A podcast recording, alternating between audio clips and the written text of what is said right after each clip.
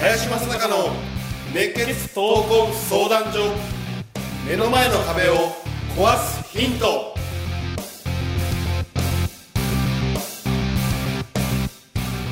こんにちは。ナビゲーターの今野花子です。林正孝の熱血闘魂相談所。目の前の壁を壊すヒント。この番組ではさまざまな年代の男女からの質問や相談に平成の侍林正孝がスコンと突き抜ける答えをお伝えしていきます。それでは林さんお月さん今週もよろしくお願いいたします。はい、よろしくお願いします。お願いします。そして今週もコメンテーターとして合同会社スマイルサポートコンサルトの高柳さんに来ていただいております。どうぞよろしくお願いいたします。よろしくお願いしますそれでは質問に参ります。40代経営者からの質問です。ウェブ制作の会社を立ち上げて7年目になります。社員の数も15名を超えそろそろ自分一人で見切れる範囲を超えつつあります。評価制度など導入も考えているのですが自分の中でしっくりきていません。林さん的に会社における評価制度の必要性やタイミングで何かアドバイスありますか？あればお願いいたします。ではこの質問には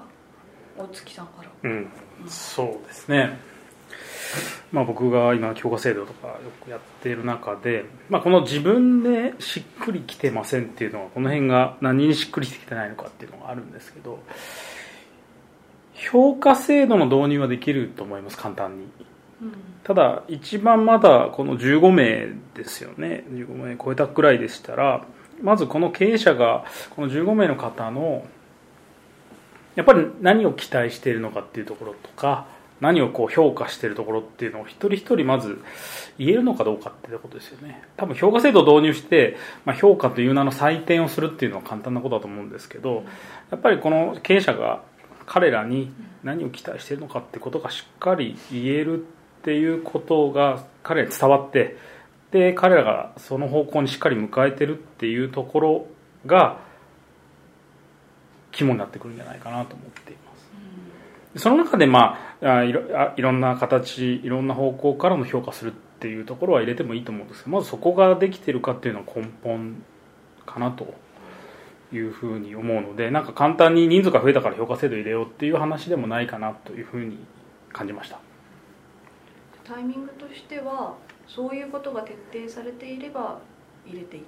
一回そういうことをちょっと考えてみてほしいなとん。思って各個人もね。この20名弱の方に対して何を評価してて何をこう期待しているのかっていうことがしっかりある中で入れようと考えてるのか。でもそれもなければまずそれをしっかりとその15名の方を見てもらいたいなと仕事ぶりから。それって評価してることをこうやって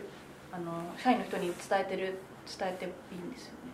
いやいいと思いまいすいいと思いますしベーション上がります彼らが何をこう頑張ろうとしてるかっていうのも聞いてあげてもいいと思います。ありがとうございます。高柳さんどうですか？そうですね。やっぱり評価制度を入れる前に、まあ、その目的っていうの大事ですよね、ええ。もう今おっしゃったようにまあ目的が大事でしょうし本当にその中で何を期待してるのかということとをややっぱり聞いていかなくちゃいけないというふうに思いますしあとそのそのなんていうかな環境がですねそのあの会社の環境がちゃんと作れてるかっていうことで良い環境を作れてるのかっていうところが経営者としてはもっと見ていかなくちゃいけないのかなっていうふうに思いますね。良い環境って何ですか？まあ、要は社員が働きやすい環環境ですね、はい、モチベーションが上がりやすい環境になってるかと思うってまあ今や評価制度の話はね、まあさて最近ね非常に嫌なのがね、なんか安易になんか評価制度のねコマーシャルが出てきたりとかね、あの下手すりゃあのなんかなんか棒高跳びかなんか飛んでねクリアしたら課長になりますみたいななんか安易な CM あるじゃない。ね。あのとてつもなくねあの制度というよりはああいうシステムのねあの一人歩きが非常に甚だしいと思っていてこれってあのこれアメリカがね評価制度とかっていうのはももともとが得意なんだよ。実際にはね。何か言ったらスペックでものを見るから。人で見てないの、人で見てない時にはあのこれ評価制度って非常に効果が高いわけですよ。でも人じゃないから弊害も当然あるんです。だから自分の会社はねどういう会社にしていきたいのかってすっごく大事でだから評価制度の話は極端には今どうでもいいと思うんです。まず。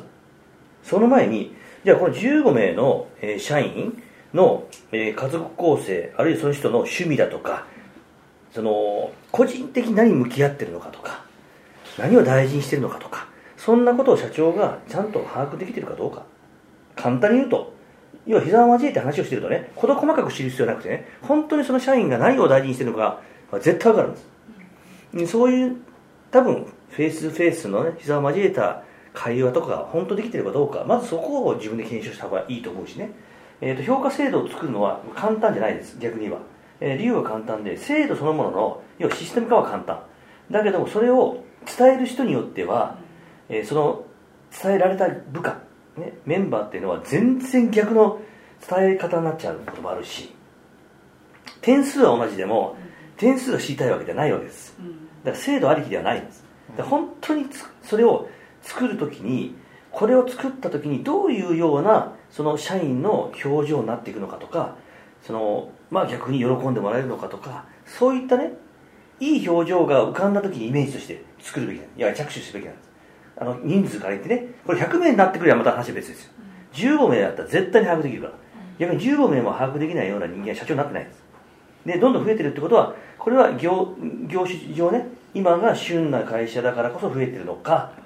何かね商品そのものがすごい良くてそういう人が集まってきてるのか社長に集まってきてるのかによってだいぶ違うんだけども多分社長に集まってきてるんじゃないかなと思う。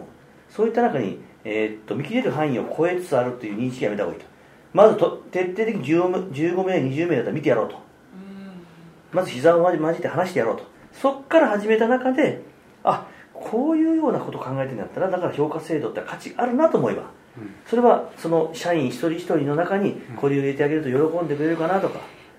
あいい表情になってくれたなっていうイメージができた時にやればいい。多分しっくりきてないっていうのはそこなんだよ、うん。多分制度入れても多分違うんだろうなと思ってるからこういう質問が来るわけ。でねまあ、そんなところまでねあの考えて、まあ評価制度ってのは安易にやっぱ入れてほしくないなと。僕自身は評価制度とかねあの組織コンサルをやってる中でも思うのが安易に入れてやってあげたからとかね安易に入れたらうまくいくだろうとかその錯覚だけやめてほしい。絶対うまくいかないからそれでは。そのぐらいやっぱりね人対人なので特に日本型の経営をするんであればねそういう人っていうことをしっかり見てあげることが大事だもうこんなものいるよりは飲み代ぬ飲み代にかけた方がいいぐらいですね そのぐらい大事にしてほしいってこと人数が人数だから。うんこれが本当にまあ30を超えてきて、まあ、ちょっと考えてもいいかなと、えーまあ50とか超えてくると少しじゃないとダメ。100超えてくるとないと今度は機能しなくなるとかね。まああのそれぞれの業種によって多少違うにしても、まあ、必ず出てくるから。だからまあ安易に考えるまでの会社ではないよということは僕の中でねアドバイスとして、まあ、しさせてもらいたいなと思います評価制度を入れることが解決策じゃないんですよね、違うそうですね林さん大月さんそして高柳さんどうもありがとうございました。はいありがとうございました。ありがとうございます。この番組ではリスナーの方々からいただくご質問を募集しています。自分の人生や日本社会のことなど林正孝に聞きたいことをどしどしご応募ください。ご質問はインターネットで熱血闘魂相談所と検索。すると Facebook のページがヒットしますのでそちらにアクセスしていただき、えーメッセージボタンをクリックして質問を送ってください。ポッドキャストの他にも YouTube でも聞けるようになりました。そちらも合わせてチェックしてみてください。皆様からの質問お待ちしております。それでは次回もお楽しみに。